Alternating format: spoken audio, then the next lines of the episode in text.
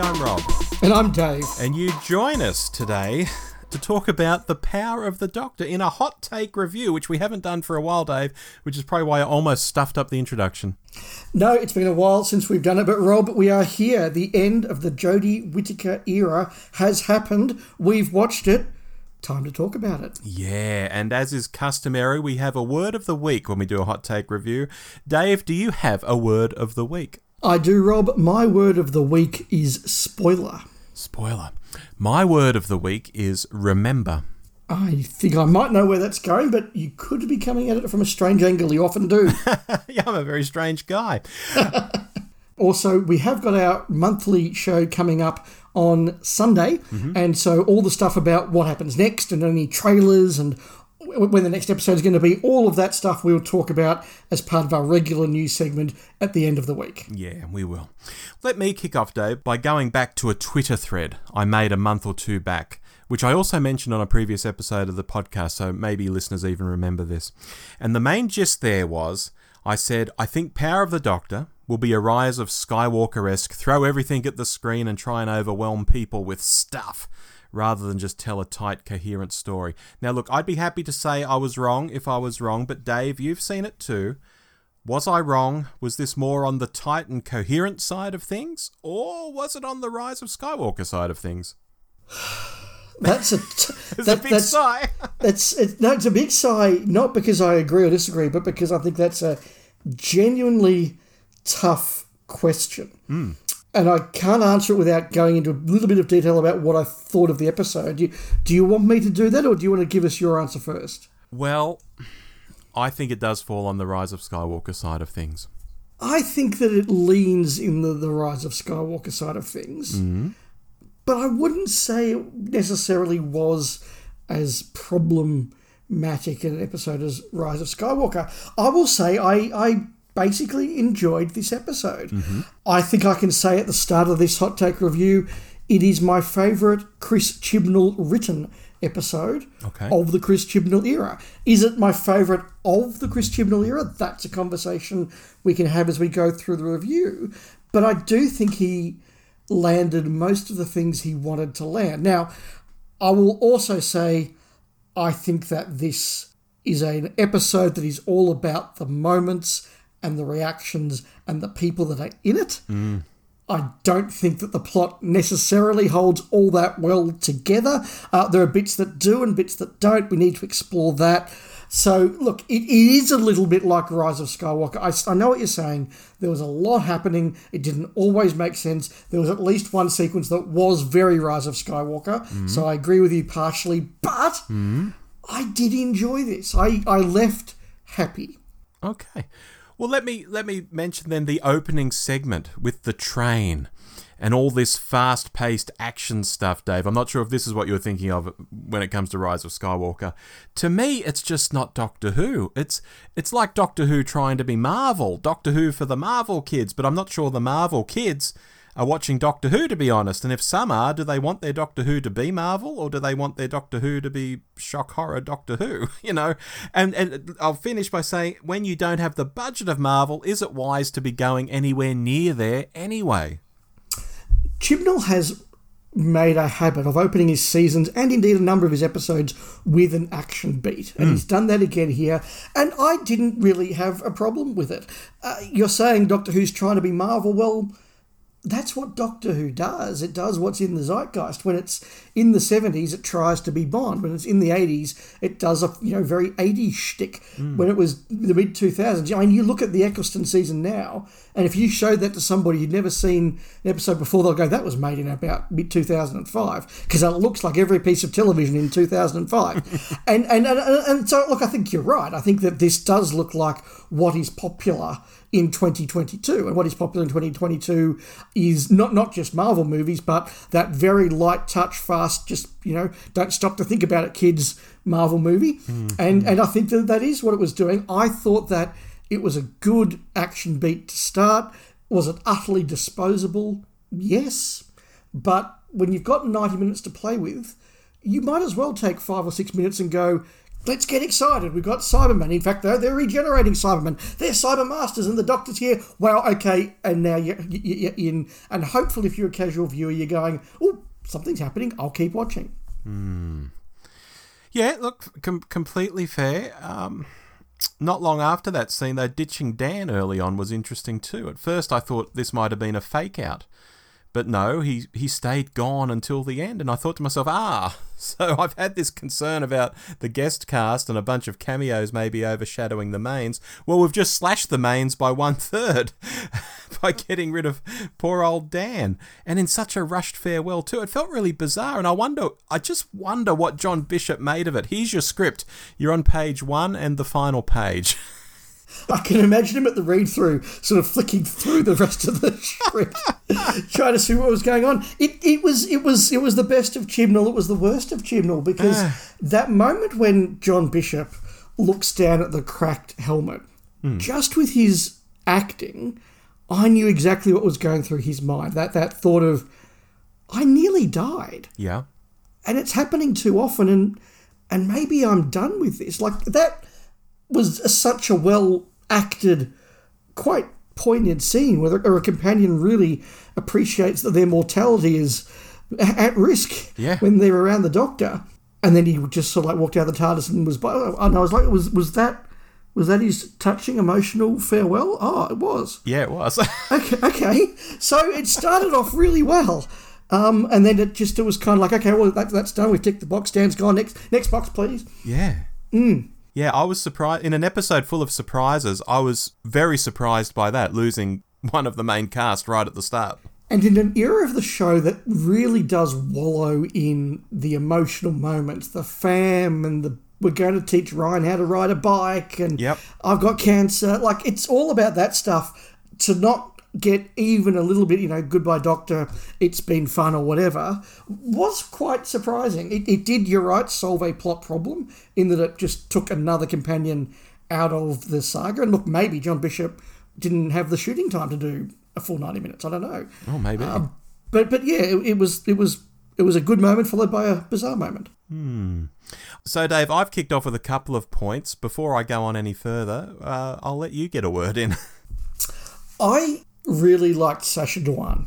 yes. I thought that he was a big, big part of this, and he put in a really good performance. Now, I've always liked Sacha Dhawan's Master. I've always thought it worked well. Rob, you've been a bit ambivalent on Sacha Dhawan's Master. You've liked it sometimes, but been very put off by it other times. How did he go for you? I quite liked him in this. He wasn't the capering lunatic joker type that I've not been enamored with. But at the same time, he wasn't right back in that. I can't remember the character's name, but when he was in disguise, when we first saw him in the series, and he mm. was playing it very straight, he wasn't sort of back there. He was somewhere in between the two. And I thought it wasn't a bad mix and I was actually quite all right with his master. I, I don't really know why we were in Russia. I don't know why he had to be Rasputin, apart from it being just a colourful way to sort of introduce him in a colourful setting to have that equipment in the uh, Summer Palace or the Winter Palace or whatever it was.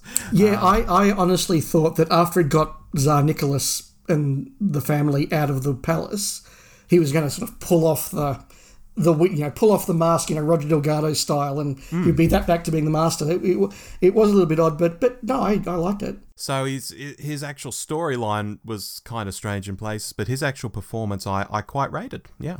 Yeah, I thought that as the big bad of the episode, he did a really good job. He held it together well. I thought that his motives were good. He was allowed a couple of minor victories on the way to his major defeat, which is how it works in drama.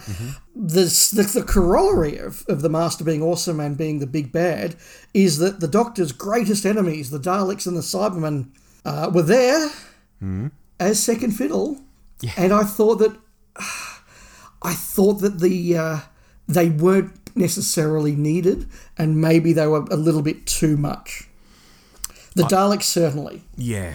Look, I, I get the feeling that Chibnall's thought this is the finale. I'm going to have Daleks and Cybermen, and then he's worked backwards to to sort of give them something to do, which is probably not the best way to write a story.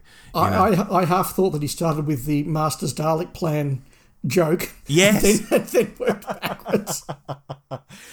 Yeah, it kind of reminds me of some Morrissey album. Sometimes you think Morrissey writes the, the title of his songs first, you know, to be a witty or funny title, and then he's actually got to go and write the song to match the title. Yeah, yeah, I can see that.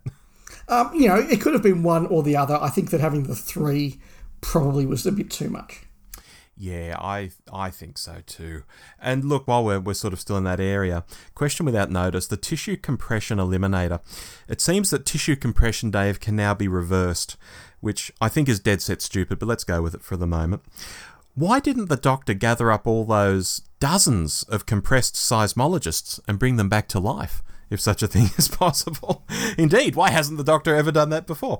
The answer, of course, is that tissue compression should be final. It's always been treated as final, and now inventing reversal, seemingly just so we can bring Ashad back because Chibnall realised, oh, he was quite popular. I've got to bring him back. Oh, I shrunk him, didn't I?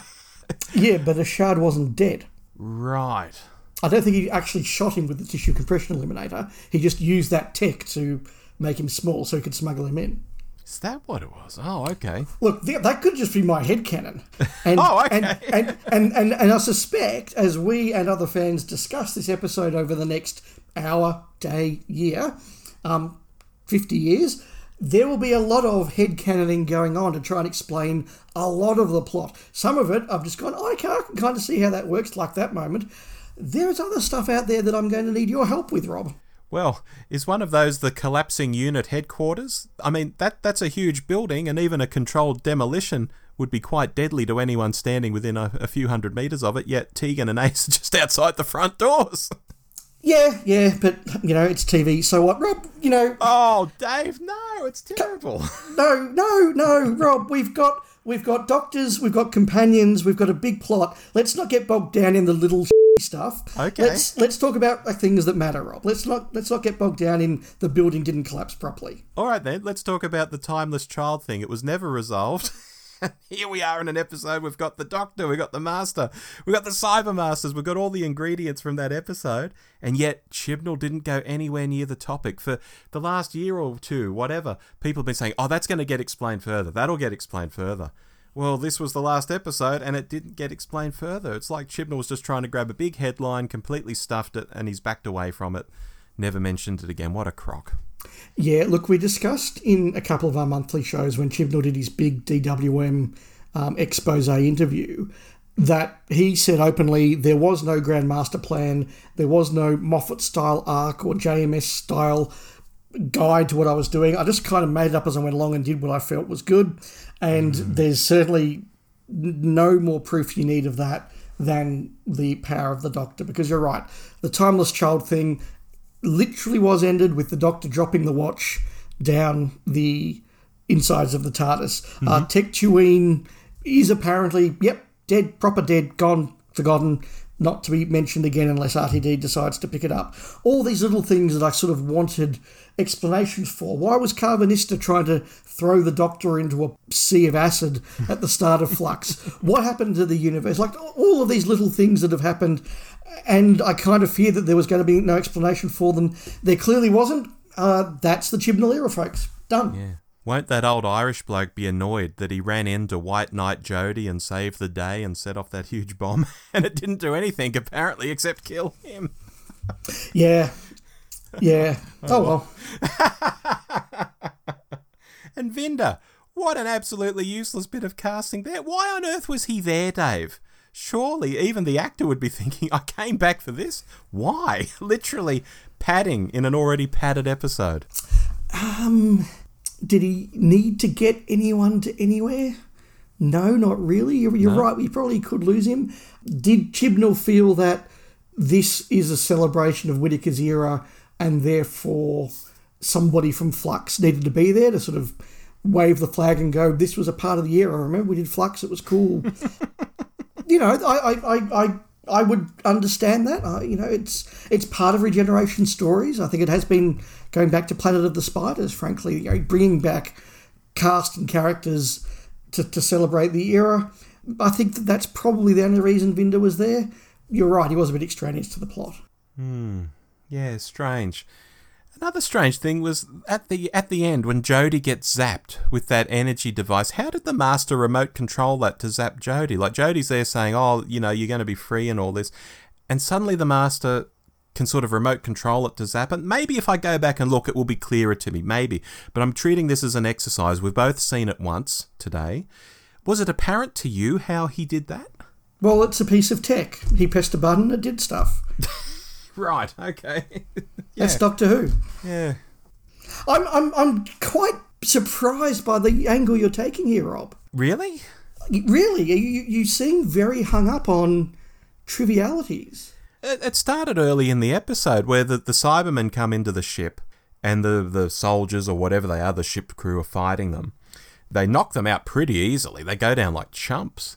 Then they start regenerating. One of the soldiers is like, "Oh, they're regenerating," and I was like, how does this guy know about regeneration? Uh, uh, maybe it was just the mood I was in. Like I was picking on everything as I watched this. I've noticed that. Yeah, it's like it, things that just didn't make sense, things that weren't didn't oh, narratively just weren't good for me. You know. Oh yeah, I.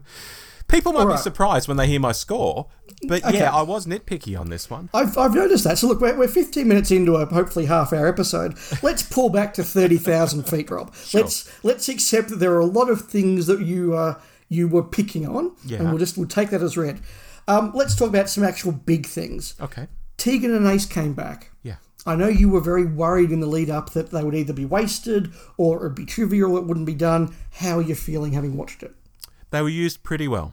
I thought so too. Because they weren't teamed up with the Doctor and they sort of had their own little bits to do, and then we'd leave them and jump to something else. Now, I don't know how much of that was planned, because it does seem to be a Chibnall thing to jump from here to here to here and have big names of cities come up on the screen and what year it is and all of this. But it did work well in regards to their use, because I don't think they were overused, but they are in it enough. Yeah, I think it proves in some ways the theory that I've been espousing basically through the Chibnall era, which is that the problem with having multiple companions is that there's only so many lines you can put into 50 minutes of television. Mm. When the show is 90 minutes, there are more lines to go around, so everybody can breathe a bit more. And and maybe Chibnall should have done a lot more two-parters, where you had 90 minutes and you could let the, the large Chibnall... Uh, both regular cast and, and, and growing offsider cast, people's like like your Vinders and the like, giving them space to breathe because I thought it worked very well here. I thought that Sophie Aldred particularly just walked straight back into the role and was was really really good. Janet Fielding was pretty good as well. I thought they both got their moments to have their bit of plot. They both got their moments to react to the Doctor differently, and that was really good they both got moments with their doctors, mm-hmm. and they were really, really nice. I know that some fans found them particularly touching, particularly the Seventh Doctor and Ace, and I get that. There are a few little references to the Virgin New Adventures there, and I, I thought that that fitted in well. So I thought they were they were they were two really strong positives from this story. Yeah, yeah. Look, I I, I concur with that, in particular Janet. Has she been acting at all for the past few decades? Uh, I don't think so, because no. she went off to become an agent fairly that's, soon after, didn't she? That's right. So, you know, particularly for her to step in and, and do some acting, um, I thought that was very good. Yeah, I, I thought so too. I, I'm not quite sure I bought the doctor's reaction to meeting them again. Um, but maybe, as I've said before, maybe part of the 13th Doctor's character is that she is a bit of a dick and mm. doesn't really know how to react well to people and just actually isn't a great person. Maybe that's part of her character, and that's what we saw here. I touched on it just before, Rob, but look, biggest thing, surely, mm-hmm. biggest thing, mm-hmm. past doctors turned up. Yeah, how about that? Were you expecting it? No, no, to be quite honest. I think I had seen someone mention it, like, oh, wouldn't it be great if this happened? So I don't even think it was a rumor I was seeing. I think it was just someone's fantasy and I was I was genuinely surprised that they did it and they let them look like their current selves. Uh, I was surprised at how many were in it.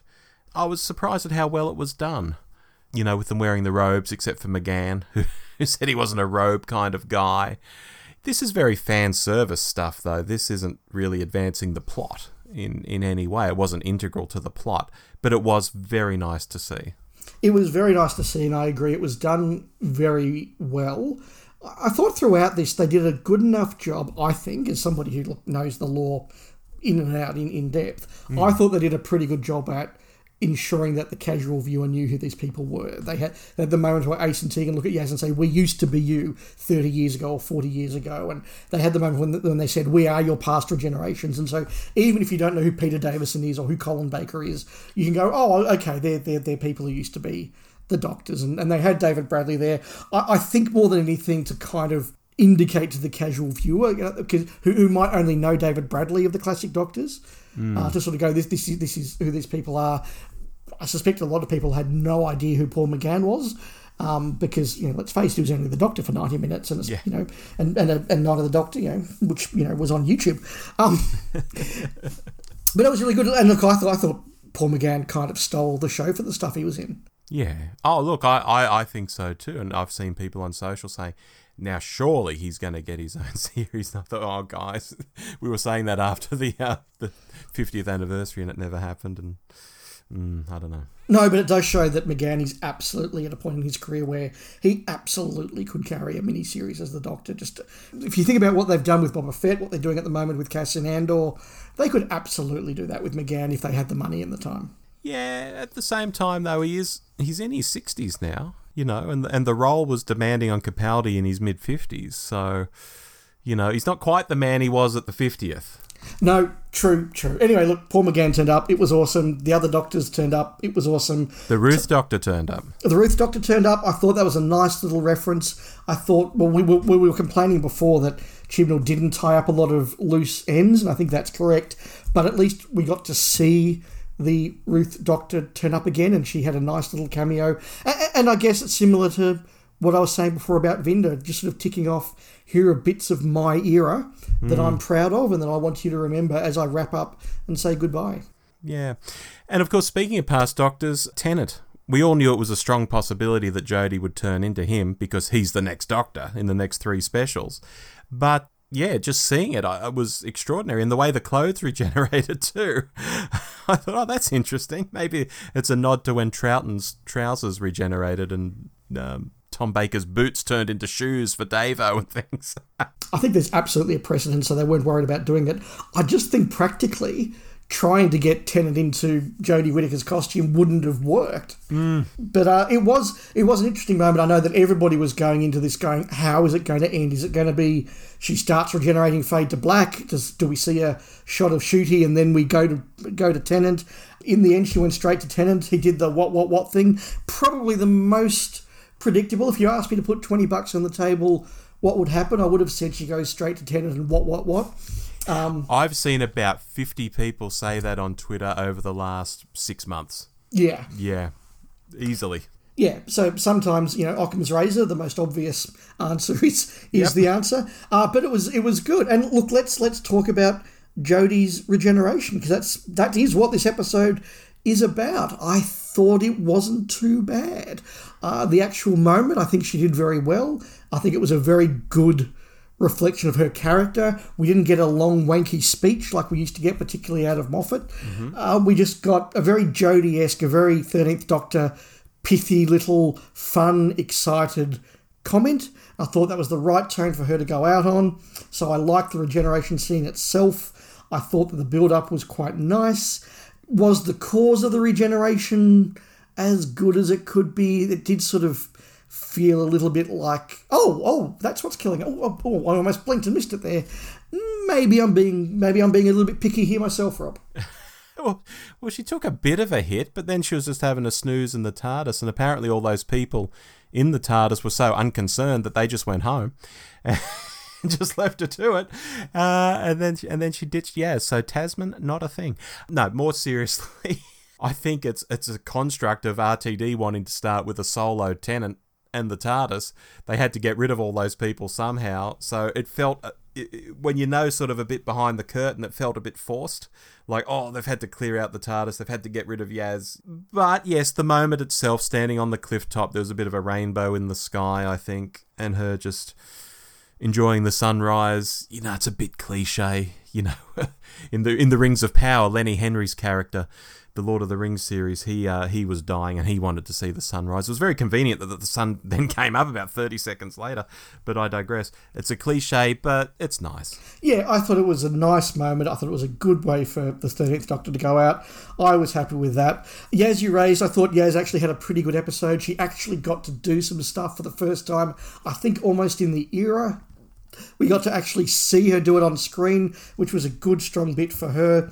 Her farewell was, I think, a bit perfunctory. And look, I'm not particularly invested in Yaz's character. I've kind of wondered what her character was for the last three and a bit seasons, so I, I wasn't worried about that. I am very confident, particularly based on what I've seen on social media this past hour or so. If you were somebody who was invested in Yaz, you probably would have been very disappointed by how perfunctory her exit was. It was, it was literally, as you said, we're clearing the decks because RTD's coming. Sorry, you've got to leave now. Why? You just do. Go bye. Um, oh, you know, let's have an ice cream first. yeah, it, I, I, I think that Jodie got a good exit. I don't think Yaz got a good exit. Uh, Dan didn't get an exit, so you know he did. She did better than him. Mm. Um, you, you, you made a joke before about it before the whole Doctor Yaz thing. They did a little bit of a hint towards it in um, that tedious New Year special that I don't want to think about anymore. Mm-hmm. But that was obviously not a thing. Obviously, they're just like, oh, people like this. Let's hint at it in, a, in an episode and never mention it ever again. Yeah, yeah. Which is what I thought they'd always do because there wasn't enough episodes left in her era for it to become anything meaningful. So why go there? Do you think that Graham was meant to be Dan? What at the end, running the help self help group? No, no, no. Um, doing the the stuff when he just bumps into Ace in the volcano. Oh, I'm thinking aloud here because I, I, I said before maybe John Bishop wasn't free to do all the filming, yeah, yeah, yeah. and so maybe that's why Graham suddenly appears out of nowhere in the middle of a volcano in the middle of Bolivia. Yes. that that could make sense. Now that you've said it, that's something to think about, and maybe we can explore that if we read interviews and stuff. We might Yeah. learn more. Because Yeah. it was really cool to see Graham. I think you and I were both big fans of Graham. And, and I thought Graham. he, he walked into the, the set, he did a really good job. He had really good lines, he played it really well. Um, it was just very, very, very odd that suddenly Graham was there in the middle of the volcano that the guys in Top Gear drew, drove over in uh, their Bolivia special. But you know, in an episode where so much of it didn't connect and so much of it didn't need to be there and so much of it was a WTF moment, it was kind of like by that stage, oh yeah, sure, Graham's turned up in a volcano. Why not?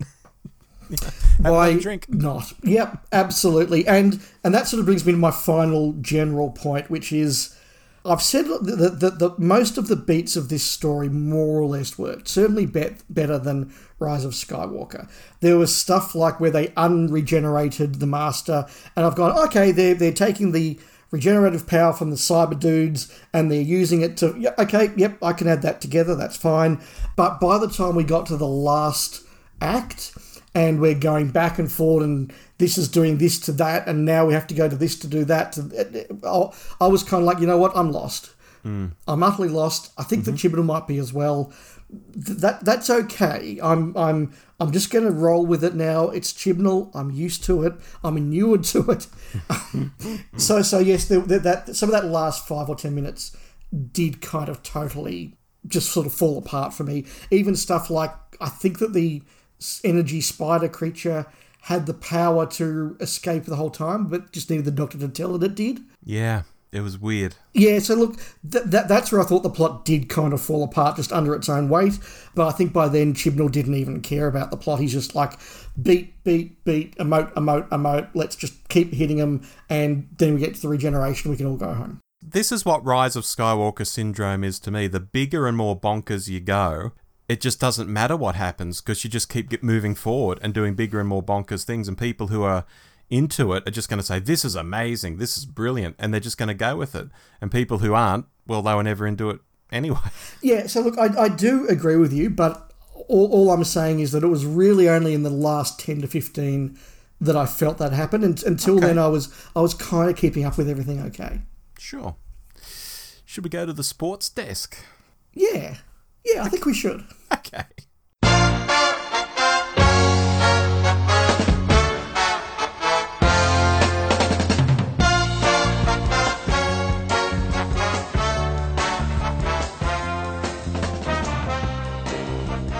Here we are at the sports desk. If you've never heard one of these hot takes before, we look at the MVP of the week, the foul of the week, and the play of the week. Dave, do you want to kick us off with MVP of the week? My MVP of the week is going to go to Sacha Dhawan. I thought that he gave an excellent performance. I thought that he held together an episode that was packed with a lot. I mean, it really was packed with a lot. And he was the narrative thread and the performance that kept the show on the road. He was a good and worthy villain. We were told in the lead up to this that it would be a Reichenbach Falls type finale. And look, to to the extent to which it looked like neither of them were going to get away from that planet unscathed, and that it mm-hmm. was this sort of final battle between two equals worthy of each other. I thought that that worked. Dhawan delivered it, so he's my MVP. Snap. There you go. Yeah. The, the, the capering lunatic Joker like master, you know, was really toned down, as I mentioned earlier, and I felt he was giving a more balanced performance. It was still jokey, it was still quippy in places, and he sort of did a half caper, you know. Yeah, it, but, was, it was it was fun. you know, yeah, exactly. It was fun, but it wasn't too over the top. So, you know, compared to the rest of the cast, I think Sacha just has to get the chocolates this week. I, I really enjoyed him.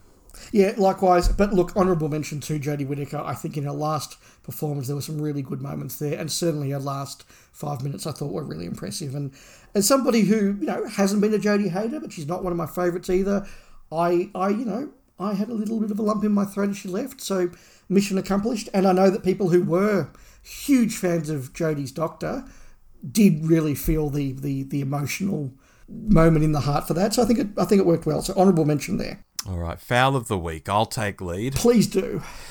I think the story was incomprehensible as a whole. In the moment, in bite sized pieces, it was like, okay, I understand what's happening here and I understand what's happening there. But trying to put it all together, it just seemed a very messy way to have Daleks and Cybermen and the Master in the same story. And I didn't feel the overall threat seemed that interesting, and I didn't feel the Doctor ever really, truly felt in danger. Um, you know, there was no Logopolis like sense of doom hanging over things. It was just like any other adventure. And then at the end, Jodie's like, Oh, I've been asleep. Oh, oh, everyone else went home and didn't hang around to see what happened to me. Oh, oh, well, I might regenerate. Uh, well, let's have an ice cream first. You know, it was very gentle, aside from perhaps dropping Yaz off and saying, See ya, without even a peck on the cheek. you could you could maybe hear the wails of Thasmins across the planet when that happened, Dave. But um, yeah, on the whole, it was just a story for me. And I've seen some people on social saying, "Oh, I don't watch these things for the story," and I was like, "Oh my god, what are you saying? Give me a break." Fair enough.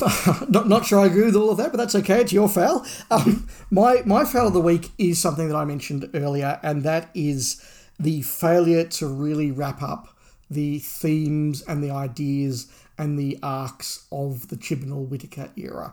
I think that this did do a good job of being a fun adventure. It did do a good job of showing us a lot of things that were part of this era, but I think perhaps it did reflect on itself as an era by completely failing to give us closure and wrap up on stuff like the timeless child on a lot of these little ideas that have gone all the way through and i thought that is a, a great shame uh, and it could have been stronger if it had done that Okay. What about your play of the week, Dave? My play of the week is a moment that hasn't been mentioned yet, and it is a moment that is my play of the week because I am a sad fan who grew up loving the classic series, and that is seeing Ian Chesterton again, particularly in that room full of those other companions. I was impressed to see Ace and Tegan again. I thought that was great. When they had Mel there and when they had Jo Grant there, I thought, yeah, that's that's really nice. That's lovely. And then when Ian Chesterton was there, from my favourite era of the show, a guy who first performed this role in 1963. Mm. I just thought that is a wonderful moment. I'm usually cynical about this stuff, but that really, really tugged on the heartstrings for me. It hit me in all the right places, and I just thought it was the moment that for me it emotionally hit home. Okay, we have a similar play of the week, Dave, because my play of the week is the use of nostalgia. Yep. Now, this is something that could go horribly, stupidly wrong, and done wrong, it could have easily been my foul of the week. I would have called this out straight away. you know, and I'd be sitting here tearing shreds off it. But I feel it was well done. The Doctor meeting Davo and Colin Sylve McGann, that was well done. We got doctors who look old into the mix for the first time, you know, without it feeling too odd. Tegan one on one with Davo, Ace one on one with Sylve, and a bit of closure there, which I think you were hinting at, you know, with regard to the new adventures and things like that. And the scene at the end, yes, with Ian and Mel and Jo thrown into the mix. It felt in universe. It felt like something that would actually happen. People coming together. It's sort of like an Alcoholics Anonymous to talk about something that only other alcoholics understand, or other time travelers in this case understand. Yeah. You know, a, a, line from Bonnie would have been nice, but you can't have everything, I guess. It, it just felt natural and nostalgia, I need to say is a little different to something I'm going to talk about when I get to Word of the Week. This nostalgia was fluff, it wasn't the plot. Fair enough. Shall we do our Words of the Week? We should. Dave, do you want to go first? My Word of the Week was spoiler. Yes. And uh, this is going to lead into my summing up of my view of Power of the Doctor.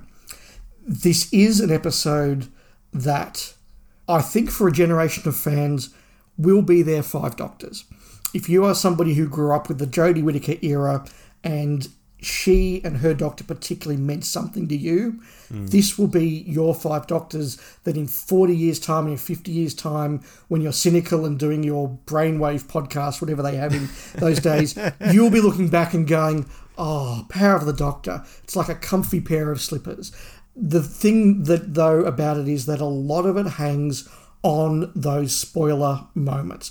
A lot of it hangs on, oh my God, there's Paul McGann. Oh my God, there's Ian Chesterton. Oh my God, Vinder's turned up. Oh my God, the Master's doing this. It's it's hinges on that spoiler factor. For for those of us who are watching it as just another episode in another era, will it hold up on continuous viewings over the years, or will you go, yeah, I know they're in that. What are they? They're not. They're not doing anything. Mm. And, and, and, and, and is going to live by its spoiler moments. I think that if this was your era, it's your Five Doctors. If it's not your era, once you know the spoilers, it might not actually hold up to that much. But going in not knowing the spoilers, they were wonderful to have. I would say, in quick reference to that, I can still watch Day of the Doctor, and when you hear Tom Baker's voice and he comes on, that scene still gets me, but I think it might be a very well written scene, not just some people sitting around on chairs saying one liners. And it's Tom Baker. And it's Tom Baker. Yeah. Look, and, and, and I'm very willing to say that maybe in 10 years' time we will go, you know what? It does hold up very well. But this is a hot take reaction. My, my hot take is that when you know the spoilers are coming, it may not be as good. Fair enough. My word of the week was remember. Now, have you seen the Member Berries episode of South Park, Dave? I have, yes. You have. Where for the our listeners at home, these grape-like things are always referencing pop culture, like remember the Millennium Falcon, remember Wedge, you know, like lots of Star Wars stuff, lots of pop culture stuff, and they slowly get more sinister. But I won't go down that rabbit hole. Well, I think Chibnall's been eating member berries, Dave, because so much of this episode was remember this? Remember how you like this? Remember how this made you feel 15 years ago? From obvious stuff like all the cameos through to, you know, the doctor's made lots of friends over time, and oh, look, now they're all piloting the TARDIS, just like in Stolen Earth, to Yaz being told that she's the latest Tegan and Ace, a la Rose and Sarah Jane in School Reunion, to the Master putting on some loud music like he did in The Sound of Drums even having a Daleks and Cybermen episode. Yeah, RTD's already done that, mate. And what I call this memberberry stuff happened so many times in the episode, it was like Chibnall was strip mining RTD's era for memories to pass off as plot that he hoped people would salivate over. So, yeah, my, my word could have been memberberries, but I, I left it at remember. Fair enough. Mm. What was your score then, Rob? You've been you've been very you've you've picked on this episode a lot. Well, that's what you do in a criticism, Dave. yeah, I know, but it's it's felt very. I don't know, coming across over the the, the, the, the headphones, it's felt as though you've been. It feels like you've been very down on this episode. So I'm really waiting to hear your score. Okay. It was a very hard thing to score. I, I try to be fair with these things, even with all the comments I've made. People out there who listen to us know I try to be fair. I think the story was a near incoherent mess with some really odd stuff in it, and I was calling that out wholesale. That is all true. But there were some great moments here and there. I think the Cybermen smashing through Unit was really well done, for example. They actually felt properly deadly there. Unlike earlier when they got taken out by chumps, by those soldiers that I was talking about. It seems the Cybermen would, would just use as the plot needed them. Oh, at the start they go out at chumps, but at unit headquarters they were deadly, and I thought that was fantastic. Now we won't go down that rabbit hole any further. We'll be here for another 15 minutes. I just use that as an example that there were bits in this that I really liked. There were scenes in this I really liked. There were lines I really liked. One of Jodie's final lines about you know Doctor whoever I'm going to be or whatever the line was. I thought, oh that's good. And it didn't have the big wanky speech. I liked that. So, man, it's hard. I think it's a shocker in places. I think it's good in places. I am somewhere around a 6 out of 10. Yeah, that's probably where I thought you were going to end up. I know I certainly felt as across this this chat that you were more down on it than I was. Hmm. I enjoyed the episode. As I'm watching it, I was being carried along by it enough to not be clenching my teeth together when there were these bizarre Chibnall esque moments. Mm. The nostalgia and the adventure and the fun and Sacha Dhawan and all of these little things carried me through a strong 90 minutes. So I, I left with a smile on my face. I was happy it had done most of what it had to do. Yes, some of the plot was an incoherent mess, so it loses a little bit for that, but I'm giving it an 8.5. Wow, that's quite high. As I said going in, this is, I think, the best episode of Doctor Who that Chris Chibnall has written. I don't think it's in my top five or six of the era, but it's it's after that bunch. I think Chibnall has written his most Chibnall episode, and if you're into Chibnall, I think you'd really like it. But uh, obviously, you're not, Dave, because you, you like stories by other people in his era. So I'm, I'm not saying that's that's everyone's point of view, but I, I do think it's it's it's Chibnall at his most Chibnallist, if I can put it that way. Yeah, look, I, I come back to the point I made before. If you're somebody who is emotionally invested in this era, you like this era, you like Jodie Whittaker's Doctor, this probably hit all the beats for you in the way that when I watch Planet of the Spiders, I go, I love this because that actor's back and that actor's back and this plot point's back and the doctor's doing this. Oh wow, this is this is a thematic and exciting summation of the Pertwee era. And others mm. go, it's boring, mate. What are you talking about? Yeah, I, I think that again, if you're you're into this era, this will mean a lot to you, and I totally respect that. Very well said. So, Dave, we'll be back this Sunday with a flagship episode of the podcast, and we're going to look at actors who have played the Doctor, but in other roles. Yes, we're going to each pick the best role outside of Doctor Who we think each of the regular actors to play the Doctor has done. Again, we'll have our new segment, and if you're sitting there going, I can't believe they didn't mention this or this, and when are we going to see the next episode? Oh my god, we saw yeah. Ncuti Gatwa. It'll all come in the next episode when we're not trying to get a 30 minute hot take done in 45 minutes. exactly right. So that's going to be a fun and frothy episode, but until then, I've been Rob. I've been Dave. And we'll see you on Sunday. Goodbye. Tag, bye. You've been listening to The Doctor Who Show with Rob and Dave. Find us online by searching for The Doctor Who Show. We also love it when you write in. Drop us a line anytime at hello at the DW Show net.